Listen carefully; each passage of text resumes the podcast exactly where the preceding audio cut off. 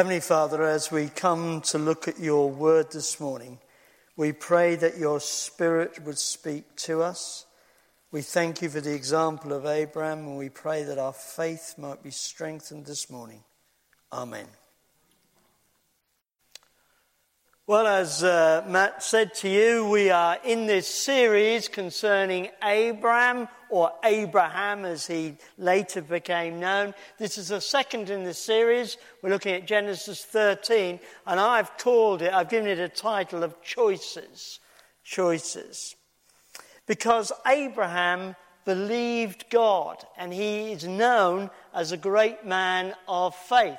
We read in James 2 Abraham believed God, and it was accounted to him for righteousness, and he was called the friend of God.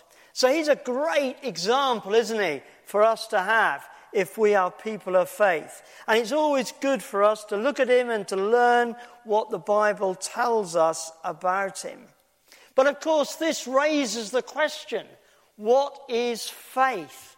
What does it mean when the Bible talks about faith. Well, again, returning to the New Testament in Hebrews chapter 11, verse 1, it says, Now faith is being sure of what we hope for and certain of what we do not see.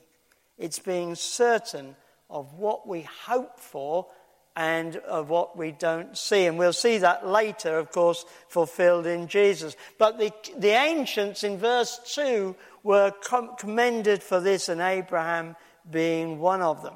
And this, of course, is what this series is all about. It's all about faith and how it affects the life of Abraham and how is the example to us.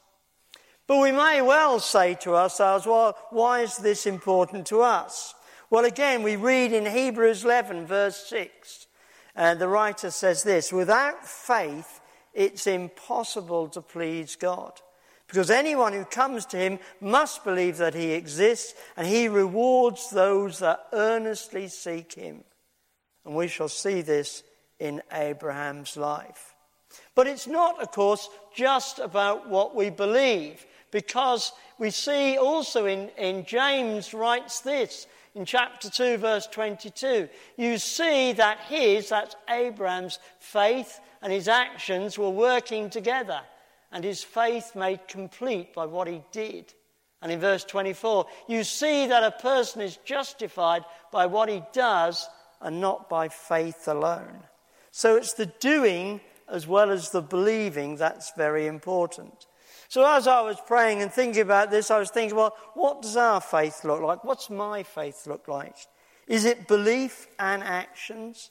Are we following God's commands? Am I following God's commands, both individually and as a church? Well, Adam, Abraham's faith and personality is seen through his actions that we see in these opening chapters of Genesis. Last week, uh, Jonathan brought us the first in this series. And he showed us the rise of evil within mankind society. If you were with us, you will recognize this slide. He showed us how uh, uh, Adam and Eve disobeyed God. It is how Cain committed the first murder, and then the people were disobedient again to God, so God punished them with the flood. And then, lastly, in chapter 11, we saw how the people tried to build a tower claiming their rightness to get to God by their own actions. All of these show how mankind rebelled against God. And then Jonathan brought us the promise that God gave to Abraham. If you remember, if you were with us, uh, Genesis 12, verses 2 and 3, and Jonathan made the point that this promise was personal. It was personal to the man Abraham, but it was also national. It referred to the people of God, and it was international in that it referred to all people. And we read in these first chapters that God spoke to Abraham. In verse eh, 1 and 2, we have the first account of God speaking to Abraham. Now, we don't know how God spoke. Was it personal? It certainly wasn't through the written word like the Bible because there wasn't anything like that. So it was probably in a physical way. But despite this, the important principle is given in these chapters that of obedience for a personal faith. We're told that Abraham was obedient to God's instructions, and he and his family left and traveled to Canaan, which would have taken a long time because they had to walk. It included a lot of effort, and it probably included some opposition because the Canaanites lived there. So Abraham's obedience would have cost him. Again, in chapter 12, verse 7, we read that God appears to Abraham a second time. He appears again to repeat the promise that he made concerning the land and the offspring. And Abraham re- responds by building an altar. And we're told he actively calls upon the Lord. He actively calls upon the Lord. And so we read in chapter 12, verse 10 to 20, that despite these amazing events happening to him, they begin to suffer. They suffer because they depend upon the land. They depend upon the land for water and for food, and a famine develops. So, what do they do? Well, they turn to the place where they know there's going to be a supply of water and food Egypt a place of wealth and security, a place dominated by the worship of foreign gods. Now, as you look at it, chapter 12, you'll see there's no indication here that Abraham sought God's will concerning this meal, this move. In fact, he shows his human nature, his human shortcomings, because he portrays his wife as his sister. He tries to deceive Pharaoh because he believes that Pharaoh will hurt him if he doesn't. However, despite this, God blesses him because we read that while he was in Egypt, he gained lots of animals, crops, even gold and silver and servants. And then eventually Pharaoh kicked him out of Egypt and he left taking all of those with him. So that's the background to our passage this morning. That's the background to our passage in chapter 13. So, what do we read in chapter 13? Well, we read that both Abraham and Lot were given blessings by God in Egypt.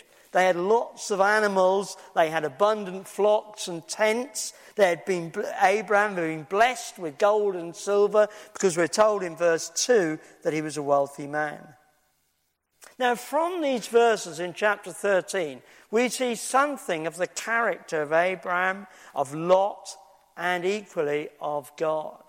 And so, as we look at these two men, we see that they have to make choices within their lives. Where are they going to live? So, firstly, then, the man Abraham, his commitment to God. Look at the first first four verses. He appears to be a bit of a wanderer. He wanders not in the pleasant land, but in the Negev, which was a desert area. Okay, so it must have been pretty tough. But he ends up where he'd been before, between Bethel and Ai. And here at the place where he had built an altar to God previously, he again calls upon the Lord. He worships God, though we're not told what was really involved in this worship. But he had returned to the place where he had called upon the Lord before. Now, whether God had actually spoken to him at this place, we don't know. But we do know that this must have been a very special place for him, a place where he worshipped the Lord. And I thought again, isn't this a principle for us? Isn't this a principle? Isn't it good to return to places where we have met with Jesus? Perhaps we've been specially blessed. Perhaps if we can't physically return to an actual location, it's good when we can renew our relationship with Jesus, remembering when we first committed our lives to Him. Because at the beginning of this story, we see Abraham's commitment to God. We also see, of course, the effect of God's material blessing upon these two men. The abundance of goods can lead to problems, even if it wasn't between Abraham and Lot itself. It can lead to trouble in big ways. The effect of their wealth led the workers, the shepherds, and the herdsmen to dispute with each other concerning where the animals could feed because the pastures weren't sustainable for the numbers. And again, isn't this a principle that we often see within communities? Wealth and blessings can lead to envy, strife, jealousy, even within a church. Well, well, Abraham's character is seen in this situation where strife could have occurred and escalated. He seems able to diffuse the situation. And there's one key part of his character that caused him to be able to do this. He was unselfish. He regarded others as better than self. And again, isn't this a general principle that we can encourage one another with within our community here? Paul writes the same to uh, the local church at Philippi. In Philippians 2, verses 3 to 4, he states, Let nothing be done through selfish ambition or conceit, but in lowliness of mind, let each esteem others better than himself. Let each of you look out not only for his own interests, but also for the interests of others. And so let us make this a prayer for each other and for the community of believers here that we call church. Isn't it a great thing that we can do? So, Abraham's unselfish nature is not only seen in giving up, giving his nephew Lot the first choice in verse 9, but later we see in chapter 18 of Genesis that, that with his attitude towards the people of Sodom and Gomorrah. In chapter 18, it tells us that though the people of Sodom and Gomorrah were wicked, he was concerned for them and he did what he could to spare them from the judgment which would later come upon them. But here we have it. Here we have the heart of this passage this morning. Abraham, the senior man, the man, as they would say in America, the senior man. He displays wisdom, concern, selfish gener- uh, unselfish generosity with Lot and his workers. Because he could have easily uh, called rank, couldn't he? He was the senior man. He could have declared what they were going to do to solve the problem. He could have laid down the law. They were not to quarrel. But no, he diffuses the problem by offering Lot the choice of where he could graze his animals and live. He offers him the choice of where to go. Look at uh, verses 8 to 9. You'll see that Lot chooses and then separates from Abraham. We see also that Abraham kept his word. In verse 12, he stayed in the land of Canaan, where the pasture and land wasn't so good. But God didn't forsake him. He didn't forsake him. Look at verse 14. He made a promise to him again. He renewed the promise that he'd already spoken to him. He repeats the promise of lands and descendants, much land and many descendants. And these God will provide for him. But he also gave him an instruction.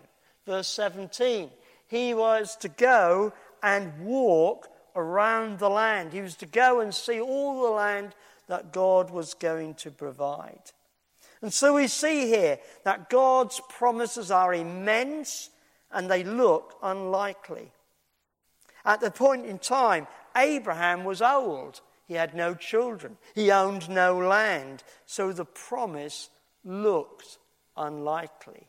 But we see that Abraham obeyed God and he moved his tents to the place where God told him to go near Hebron, where again he worshipped the Lord through building an altar. Abraham showed consistency and obedience with his worship of God. And so, as we read these accounts, we see the character of Abraham, a man who was not perfect, he made mistakes, but a man who worshipped God, listened to and obeyed God, despite the fact that the promises looked impossible. A considerate and generous man. A man that we can have as a role model and learn from. So that's the first one in this passage. What about Lot and his character? Well, in Genesis, we're not told a great deal about Lot, apart from in chapters 11 and 12, the fact that he was the son of Haran, he was the grandson of Terah, and he was the nephew of Abraham. But he became a part of this large extended, extended family household. And in so doing, he must have heard of the promises made by God to Abraham. He must have heard how God had met and spoken with him. He must have witnessed Abraham in the building of altars and his calling upon the Lord. However, there is no mention in this passage of him experiencing God, of having a relationship with God, of becoming a man of God, despite the fact that his uncle was. And of course, we may well see similarities here with, the, with, with children of Christian parents. As time goes on, as children may come to know and love the Lord Jesus, but some will drift away from Christian communities as they make their own choices. Lot went with Abraham to Egypt. Lot received similar blessings. We read that he had large flocks, herds, and tents to such an extent that there wasn't room for both of them. Lot came to a point of choice between two roads. When Abraham gave Lot the choice as to where he could settle, we see something of his character. Firstly, there's no mention in his text at all that Lot sought the Lord. There's no account of his praying for guidance as to the decision he had to make. No, we read in verse 10 that Lot looked up he had a great view of the surrounding countryside, encompassing the Jordan Valley and the area around the north of the Dead Sea. And from the hills around Bethel, it would have been possible to see the plain of Jordan, that it was well watered, it had good pasture and what the animals needed. And it also contained some cities. He saw, in fact, that it was like the garden of the Lord, a reference to Eden where the men walked with God. But not only this, it was like the well watered land of Egypt, a place of security and wealth. And some commentators make the point that this reference to Egypt also points towards foreign gods and a place of slavery. Using his own wisdom rather than God's, Lot chooses the obvious path to go, the path that will lead to wealth, prosperity, and safety with less effort. A decision that many people would agree with. We can perhaps see the similarity here with the situation that Jesus talked about in Matthew 7, verses 13 and 14, where Jesus said, Enter through the narrow gate, for wide is the gate and broad is the road that leads to destruction, and many enter through it. But small is the gate and narrow is the road that leads to light, and only a few find it. Wide is the path that leads to destruction, narrow is the path that leads to salvation.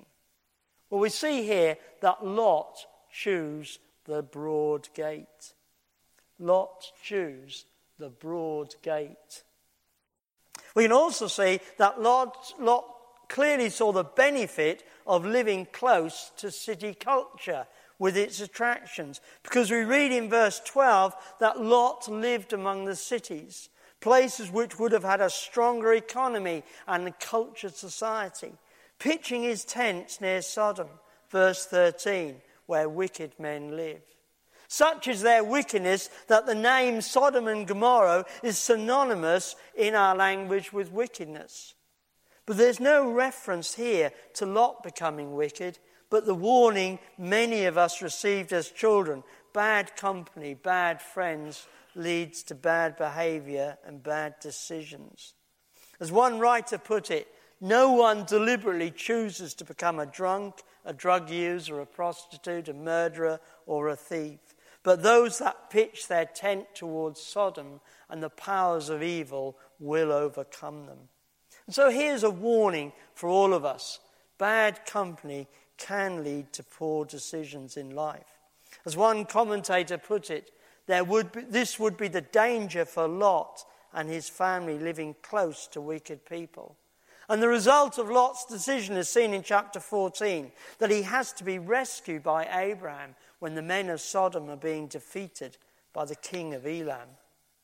So, in all our choices, this, this principle should be one for us. What is best for us is what is best for our souls. Lot had a great opportunity to become a man of God as he walked with Abraham. But we don't read of Lot building an altar or calling upon the Lord. First, Lot looked towards Sodom, verse 10. Then he moved towards Sodom, verses 11 and 12. And then in chapter 14, verse 12, he moved into Sodom. Instead of being a pilgrim who made progress, he regressed into the world away from God's blessing. He journeyed east and turned his back on Bethel, the house of God. So, within these 18 verses, then we have a contrast between these two characters who have to make a choice in life of where they're going to live. Here's a summary that I made of the contrast between these characters one a man of God, one a man of faith, and the other a man who pursued his own ends. So the question for us, of course, is which one do we resemble? As we come to choices, both individually and as a church, do we follow Abraham's example of faith? So the question for us is are we seeking the Lord and listening to his word, to what he is saying to him? Are we giving serious time in seeking the Lord's will? And having sought it, are we obeying the Lord in what He's telling us to do when the future looks difficult or unclear? Abraham didn't know what the journeys would be like, but he acted on the promises of God. So there's the two characters of Lot and Abraham. Lastly, within this passage, we see something of the character of God that Abraham worships through his actions and promises made to him. Firstly, we read that Abraham's God is a God who speaks, not just once, but several times to Abraham. And this is something that we see throughout the Old Testament that God speaks to his people, sometimes through prophets, sometimes through the law, sometimes through the written word.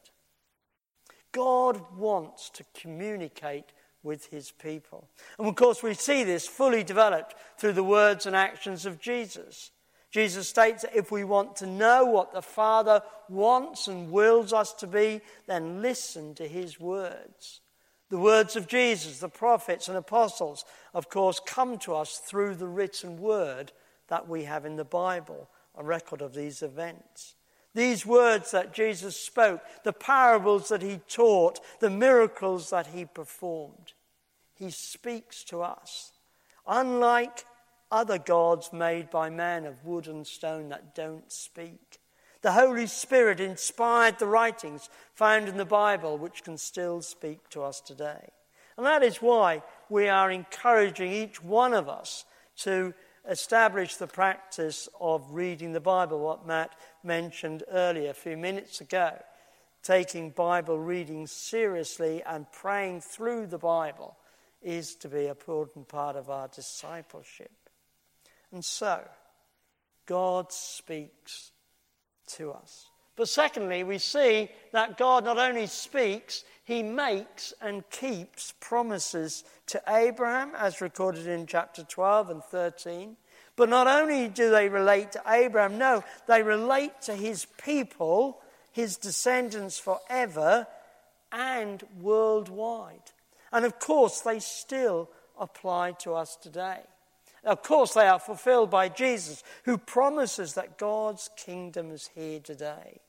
So we can take these promises. We can have faith in the promises by accepting that Jesus is our Saviour. We can confess our sins as we've done this morning. We can turn in faith, believing that Jesus' death for us on the cross took that punishment for our wrongdoing. We can believe that we have a God that promises that we can be a part of His kingdom here, now, through the death and resurrection of Jesus.